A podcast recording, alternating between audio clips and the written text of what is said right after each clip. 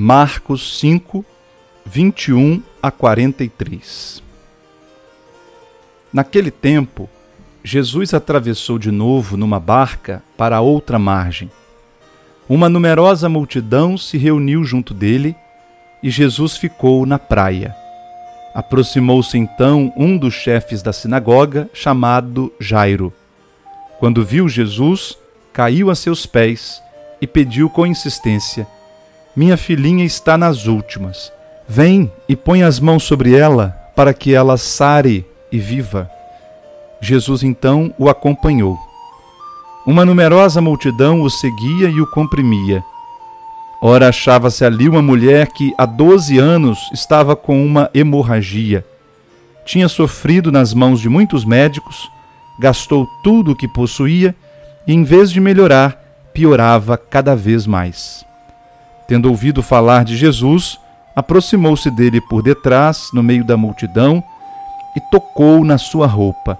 Ela pensava: se eu ao menos tocar na roupa dele, ficarei curada. A hemorragia parou imediatamente e a mulher sentiu dentro de si que estava curada da doença. Jesus logo percebeu que uma força tinha saído dele e, voltando-se no meio da multidão, perguntou: Quem tocou na minha roupa? Os discípulos disseram: Estás vendo a multidão que te comprime e ainda perguntas quem me tocou? Ele, porém, olhava ao redor para ver quem havia feito aquilo.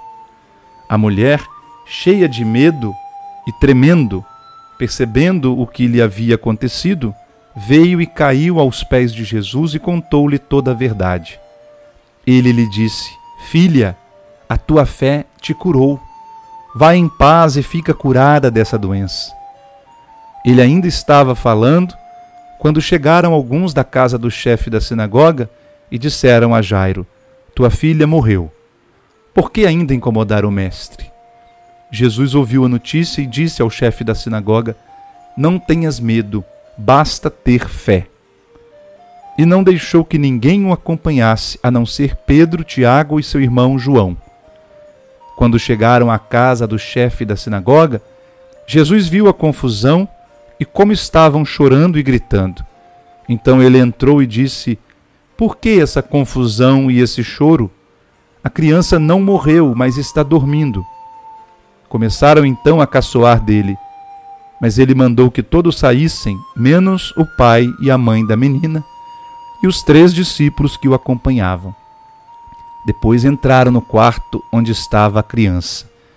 Jesus pegou na mão da menina e disse: Talitá cum, que quer dizer: Menina, levanta-te. Ela levantou-se imediatamente e começou a andar, pois tinha doze anos e todos ficaram admirados. Ele recomendou com insistência que ninguém ficasse sabendo daquilo e mandou dar de comer à menina.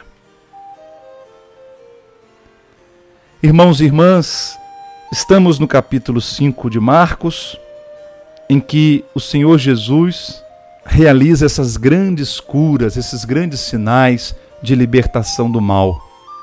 Jesus passeia no meio do povo, Jesus é Deus visitando o seu povo.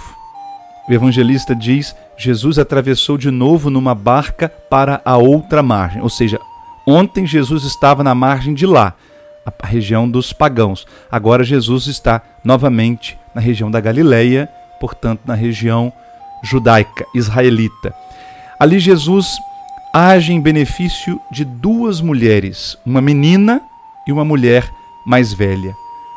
A menina que estava nas últimas estava morrendo e a mulher mais velha que tinha hemorragia havia muitos anos, 12 anos, tentando se curar e não se curava. Portanto, duas coisas que os judeus consideravam uma desgraça, um castigo divino. A mulher com hemorragia, a mulher perdendo sangue, toda hemorragia tornava a pessoa impura, até a menstruação, até o parto. Lembre-se que a Virgem Maria ofereceu um sacrifício de purificação. Segundo a lei, ela estava impura por causa do parto. E a morte de uma criança, que é totalmente fora dos planos de Deus. Deus nos criou para viver muitos anos.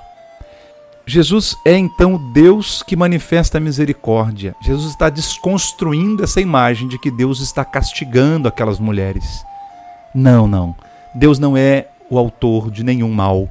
Deus quer o bem e a vida de todos.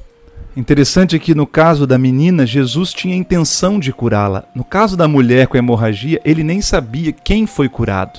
Uma força sai do Senhor para curá-lo. Irmão, Jesus é fonte de cura, fonte de vida plena. Peçamos a Ele, toquemos Suas vestes pela nossa fé e recebamos essa vida que sai dele. Deus abençoe você.